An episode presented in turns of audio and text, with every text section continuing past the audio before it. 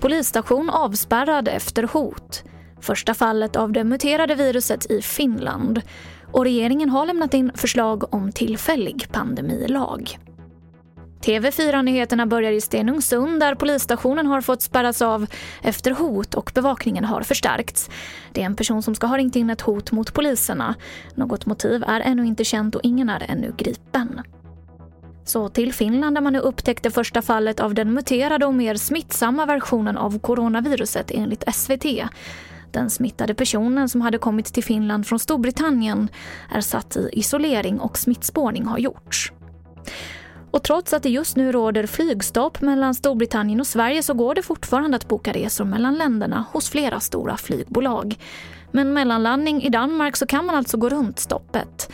SAS presschef Anna Mats menar att man som resenär har ett eget ansvar det är viktigt eh, för oss och alla att vi följer de regler och rekommendationer som är. Eh, och eh, just nu råder det både ett flygförbud, det, det råder inreseförbud för ett antal nationaliteter. Det här kontrolleras ju av de ansvariga myndigheterna och vi följer det här flygstoppet som finns mellan Sverige och eh, Storbritannien och kommer att följa det tills eh, så, att säga, så länge att det hävs. Och så kan jag berätta att regeringen nu har lämnat över förslaget på en tillfällig pandemilag till lagrådet. Lagen ska ge regeringen, myndigheter och kommuner ökade befogenheter att reglera och i sista hand stänga ner verksamheter för att minska smittspridning.